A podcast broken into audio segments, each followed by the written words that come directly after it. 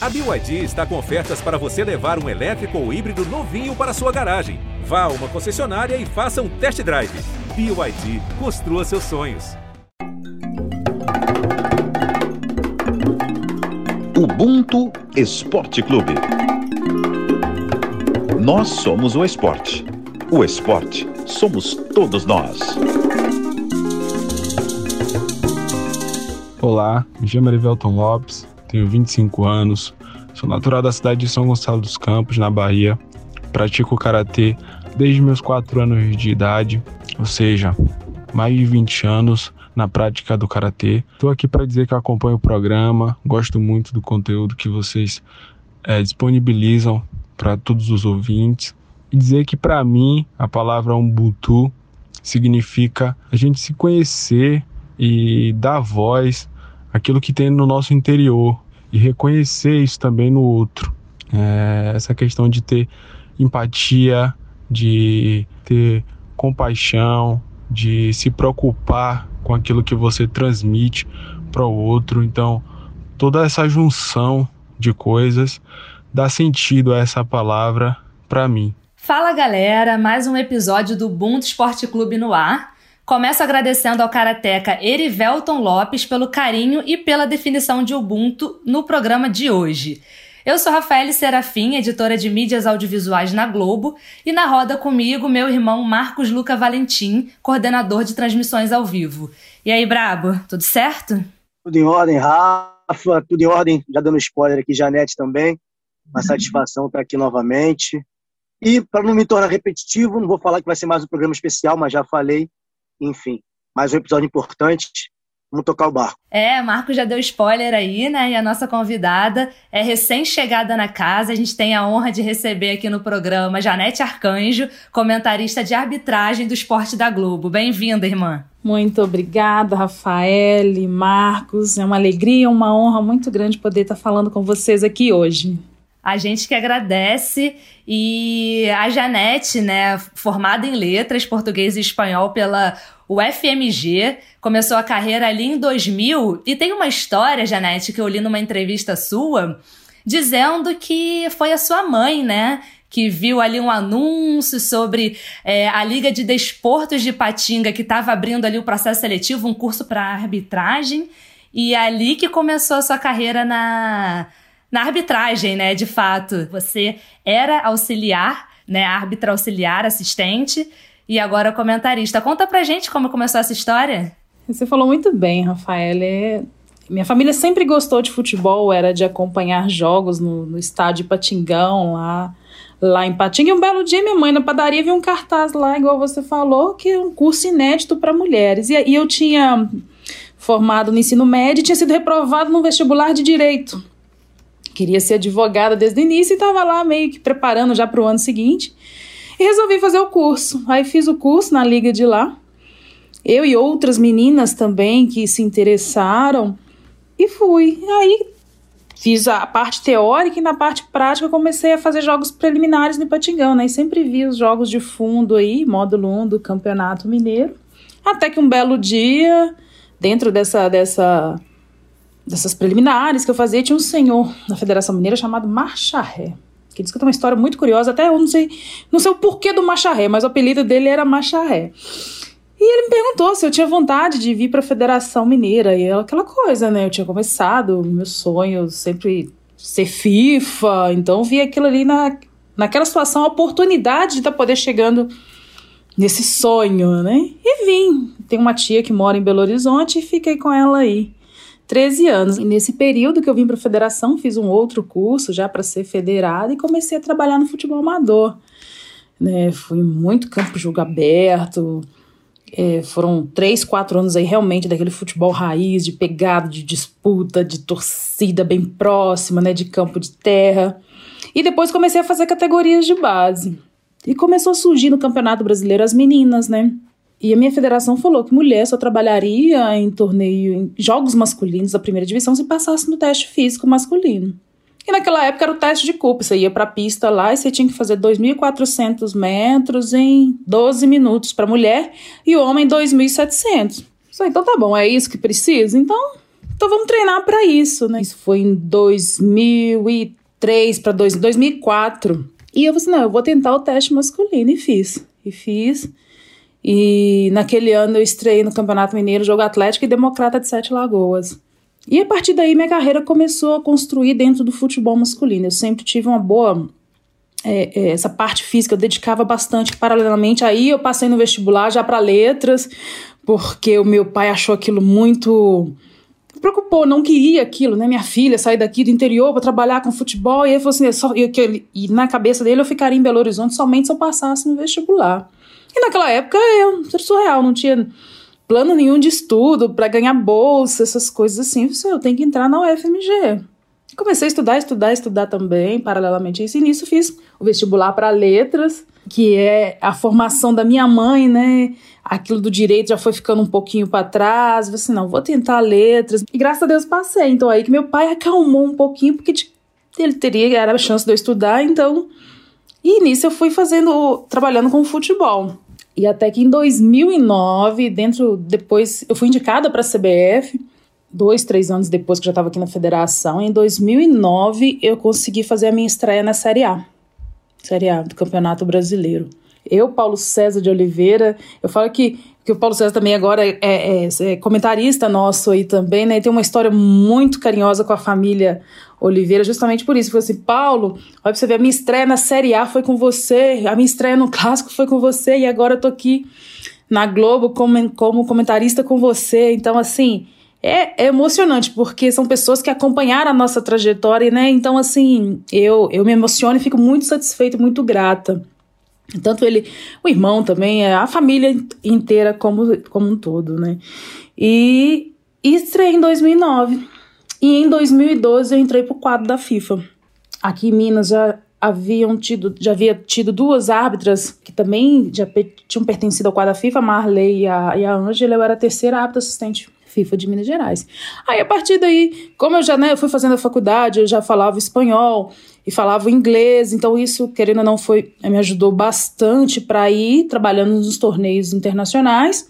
Entrei no processo seletivo para a Copa do Mundo em 2015 e fiz cursos na Suíça, fiz cursos no Catar, é, em Portugal, tudo isso visando essa Copa do Mundo. E em 2015 fui coroada com acho que o máximo, acho não tenho certeza, o máximo que eu poderia adquirir enquanto árbitra FIFA, né? Porque até então, em 2015, não tinha essa projeção das mulheres nesses torneios internacionais da FIFA, porque até então a FIFA mulher só trabalhava em competições femininas.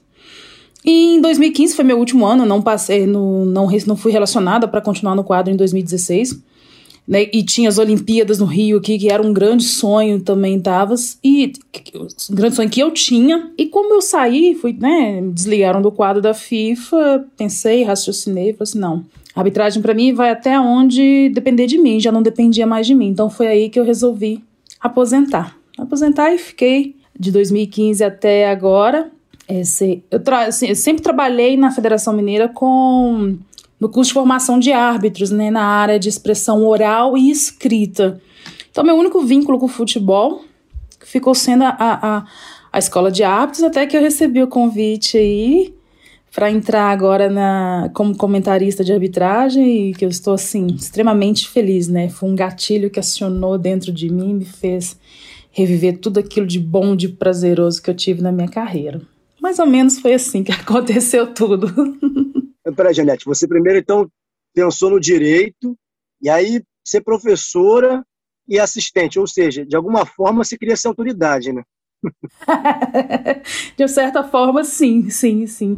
Eu achava que eu tinha vocação para direito. Tanto é que depois que eu entrei para letras, eu ainda fiz uma disciplina eletiva no direito, para aquela coisa assim, né? Vocês vão ver se realmente era minha praia mesmo a letras. Mas aí eu vi que depois que eu entrei para letras, é justamente isso, esse, esse dom de lecionar, né, de, de compartilhar experiências. Acho que a, a vida do professor é isso, compartilhar experiências. Era realmente aquilo que eu queria, e eu larguei o direito de vez e fiquei por conta só da, da letras e da arbitragem.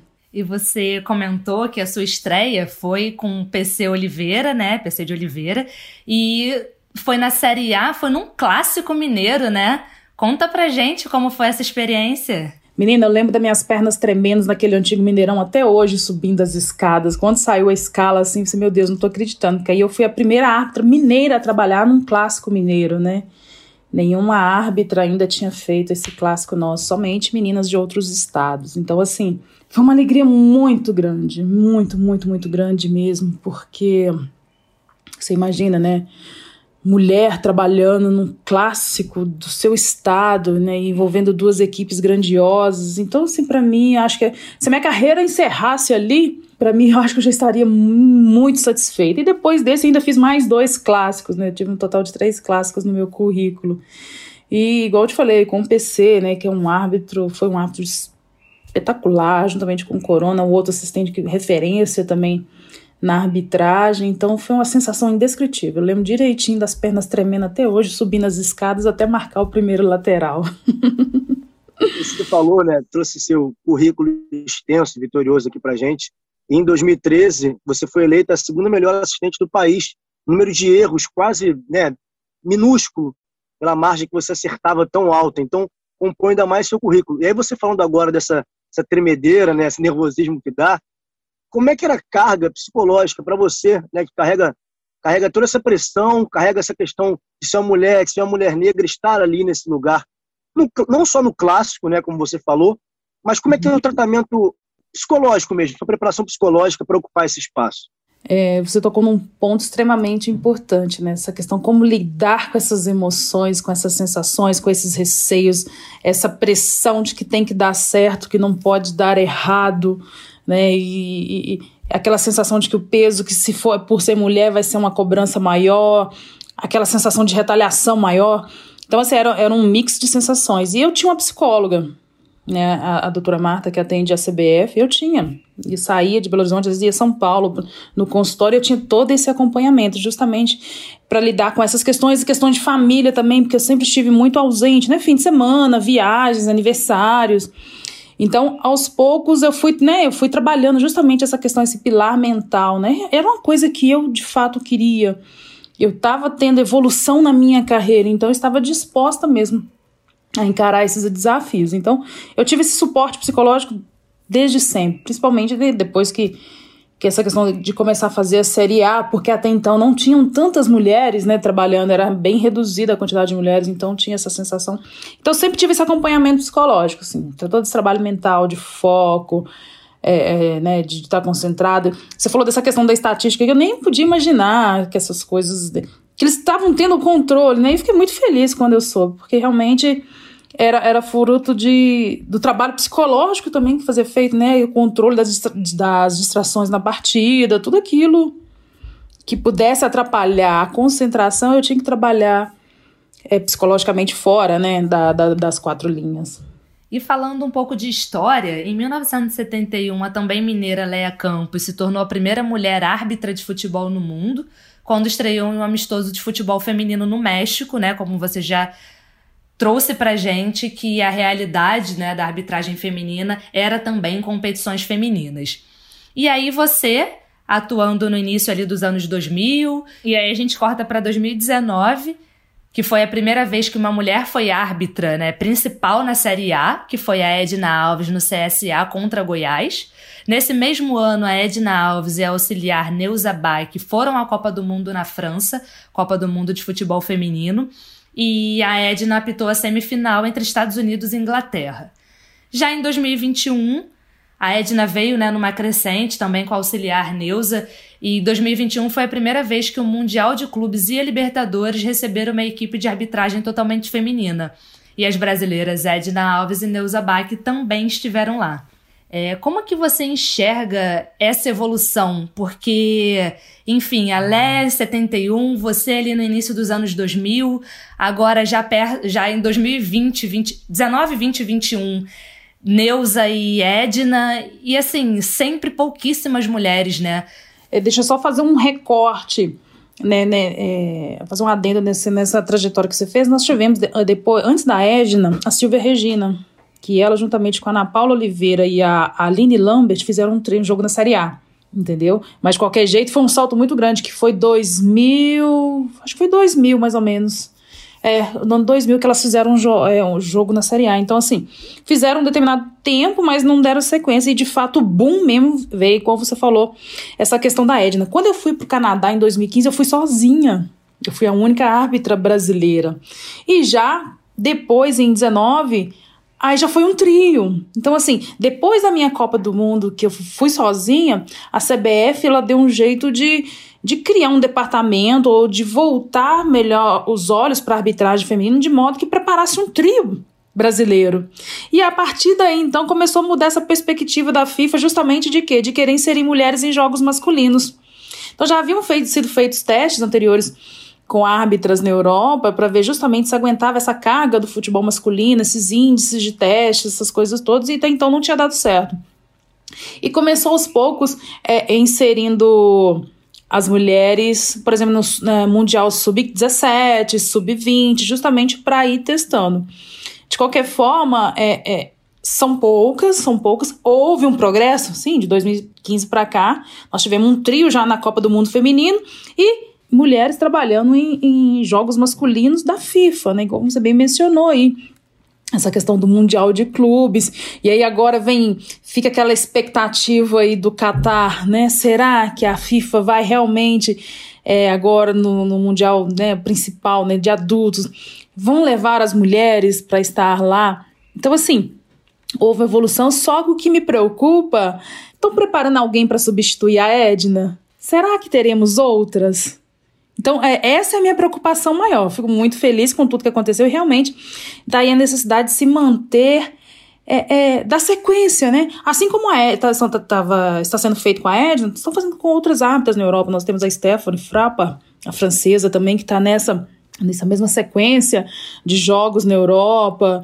Tínhamos também a, a esqueci o nome dela, gente. Uma outra árbitra nossa uruguaia daqui da América também estava sendo treinada é, é, justamente para dar sequência. A própria Mariana de Almeida, que fez a Libertadores com a, com a Edna e com a Neus. Então, assim, a FIFA tem buscado sim dar mais oportunidades, mas aí isso, eu vou voltar mais para o Brasil. A, a questão toda é.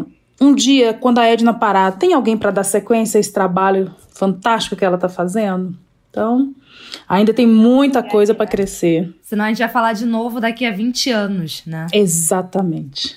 Exatamente. Tem que ter essa preparação, né? Tem que pensar lá para frente, porque acontece, são praticamente fenômenos, né? Infelizmente, são pontas soltas, são pessoas que fora da curva, que são, só são fora da curva pela escassez de oportunidade de formação. Quantos fora da curva não tiveram oportunidade, né? E não tem até hoje. Então, esse, você acha que esse processo como é que essa base, como é que pode ser formado, não só pelo encorajamento de, das mulheres para se especializarem, mas como você acha que tem que essa formação, essa preocupação da formação desde o início para proporcionar que o país tenha em profusão árbitras femininas, assistentes femininas também? Escalar. Pôr as meninas nos jogos. A FIFA aumentou o número de árbitras para o Brasil. Então nós temos meninas da, da Bárbara do Pará, a Fernanda, que agora aqui entrou para Minas. No Brasil inteiro nós temos árbitras FIFAs. Do mesmo jeito que deu a oportunidade para a Edna, vamos tentar outra. Né? Nós temos outras árbitras, assim, vamos colocar aí série C, série D, série B, de repente uma série A, vamos dar jogos, vamos dar jogos, vamos testando, entendeu? Tem muita gente boa por aí, então acho mais a questão da oportunidade mesmo mesma coragem, né? É, é, é, essa preparação que, que teve com a Edna, vamos, vamos ter com outras também, vamos dar oportunidades. Falar aquilo que eu já tinha comentado com a Rafael, né? Elas vão até onde depender delas. Elas querem a chance? Vamos dar a chance.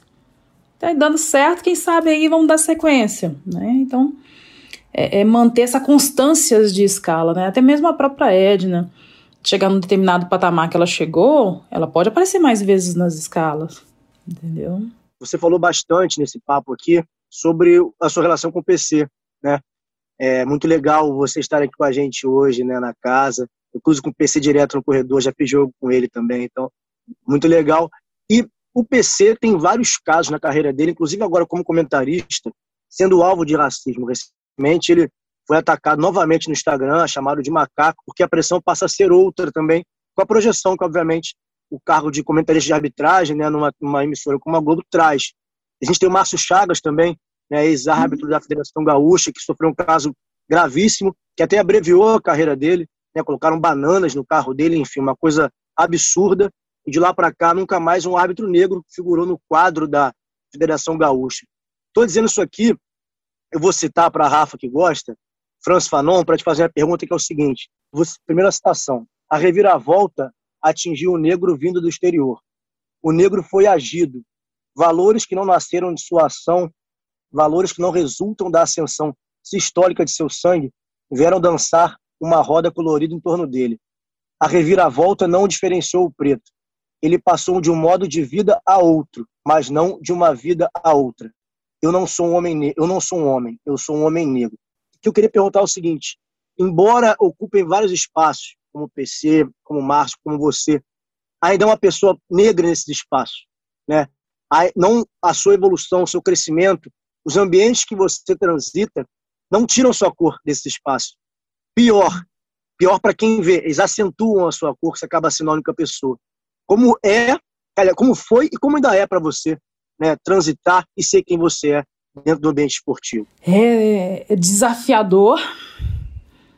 É, igual eu mencionei, embora eu não tenha terminado a arbitragem da forma que eu gostaria que ter, tivesse terminado, porque eu queria ter seguido mais na minha carreira, mas eu carrego tudo isso que eu vivi com muito orgulho. Eu vim, é, é, é eu corri atrás, eu fiz o que estava ao meu alcance. Então, quando não parou, quando eu vi que realmente não dá, porque não depende de mim, então eu reconheci, não, o meu lugar é esse. Eu consegui, eu conquistei. É, é cada jogo você desbravar, é você competir a escala com, com às vezes com um homem que achava que uma mulher, que ele não poderia estar competindo uma escala, né, na cabeça das pessoas que você compete. Não, não é questão de competir, não. Nós estamos ali é pro mérito, que se eu fosse, se eu errasse e ele errasse, o critério, o critério que tem que ser avaliado é esse né? A competência, não é a cor de pele, não é o gênero. Então, assim, eu via isso sempre como um desafio e sempre ter que matar um leão por vez, sabe? Então, assim, é, agora, agora eu estou como comentarista, é um desafio que é na área de jornalismo. Então, eu encaro dessa forma: se eu tenho que ser uma boa jornalista, eu tenho que falar bem, pautada na experiência enquanto árbitra que eu tive.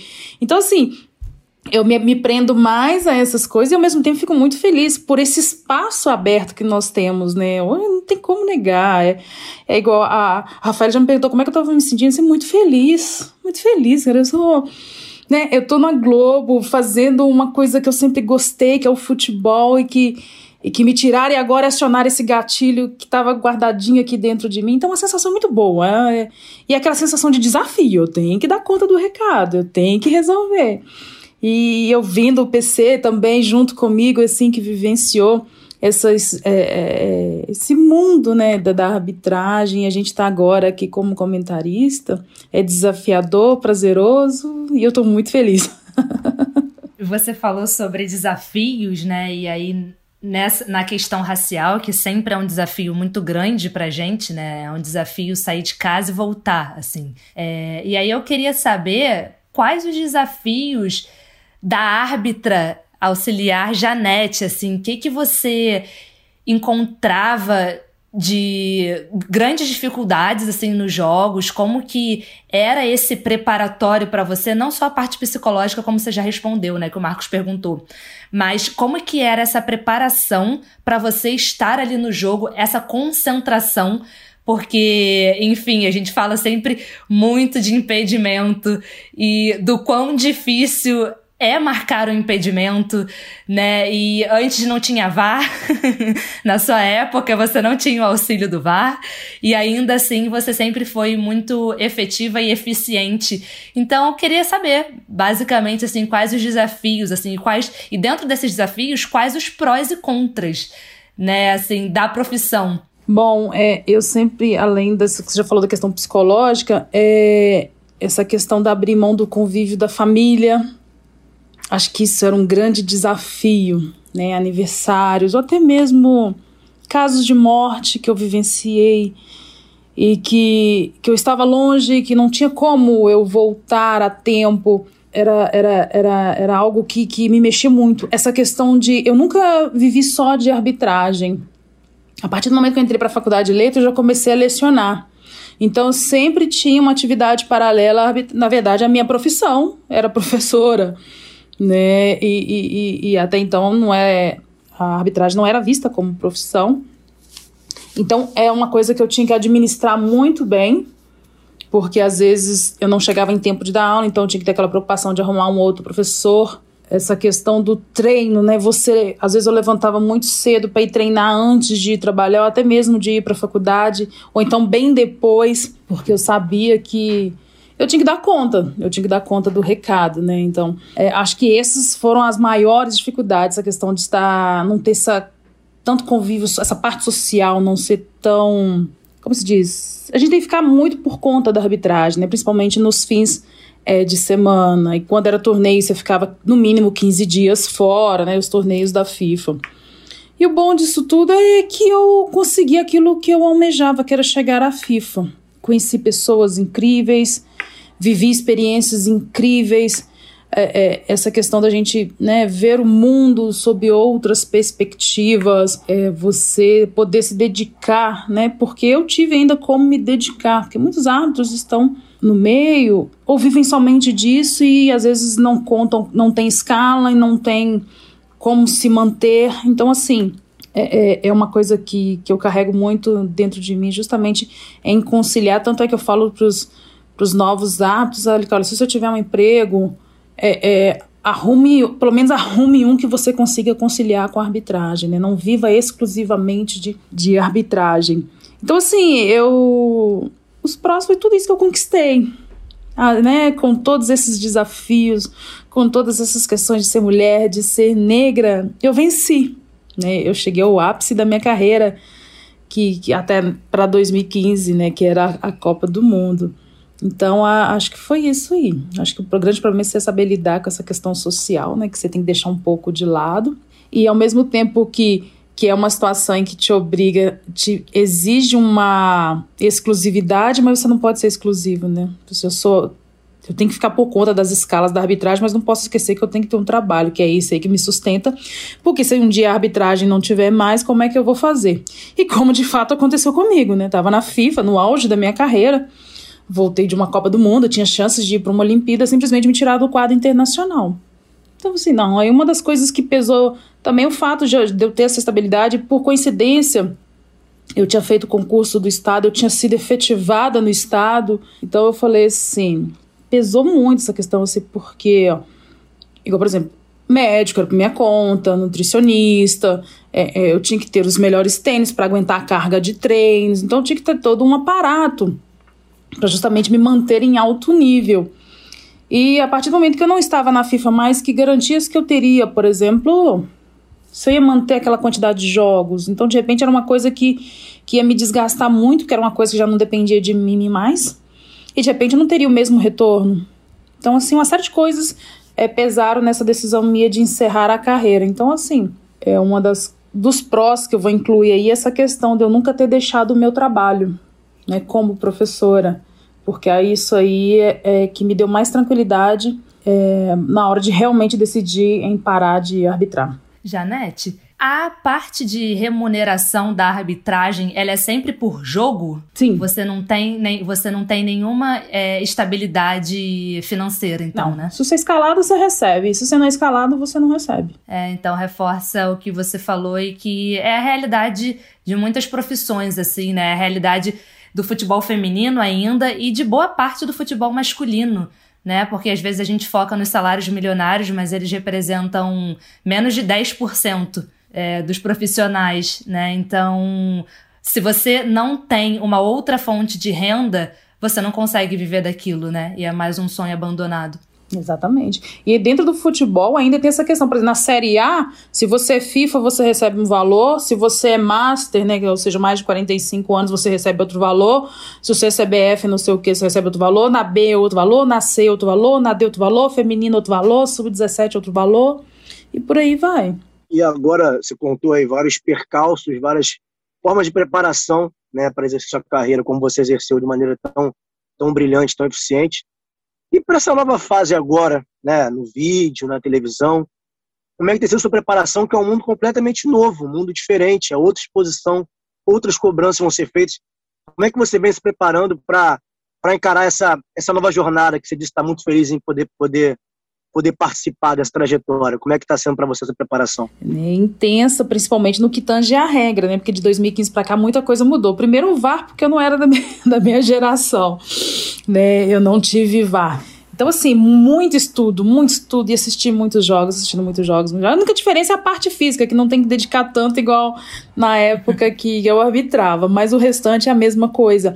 É a concentração, você tá ligado no jogo, é, é, é você ali poder usar o, o recurso né, para te ajudar e, e, e você tá vendo aquilo ali, você consegue analisar com mais calma, com mais frieza essa questão de interpretação, até mesmo conversa com os outros, os nossos comentaristas, né? Nós cada lance diferente acontece, nós discutimos, conversando entre a gente justamente para, como se diz, esse padrão, essa coerência, né? Porque somos formadores de opinião, então assim, nós estamos numa grande emissora de alcance internacional. Então todo cuidado é pouco, né? Essa questão do de você se adaptar justamente é, ao time, de, de você abrir os comentários, você ser sucinto, sem chute e ao mesmo tempo ser claro e objetivo. Porque no campo a gente falava com os gestos, com sinais, né? E agora a gente utiliza a palavra. Então a gente tem que ter todo esse cuidado. Então eu treino bastante essa questão né, de colocação é, de forma. Como tem que ser dito, né? Dentro daquilo que eu falei para vocês, e estudar a regra, né? Isso aí é primordial, tem que estar tá ali bem afiadinho. Ainda mais nesse caso aí, que agora tem VAR, tem uma série de protocolos e até mesmo as mudanças que ocorrem de um ano para o outro na, nas leis do jogo. Mas falar não é problema, né, para professora. não pode ser um problema. A professora que desenvolve tão bem tudo, que está dando uma aula aqui para gente. Né? Pô, jogando em casa, dando uma aula de arbitragem aqui pra gente, uma aula de história, de vida. Ai, meu Deus. Ah, bacana, mas tem que ter todo um cuidado. E, Janete, é, vai ser uma cobrança diferente, né? Como eu falei, pela hum. exposição que é diferente.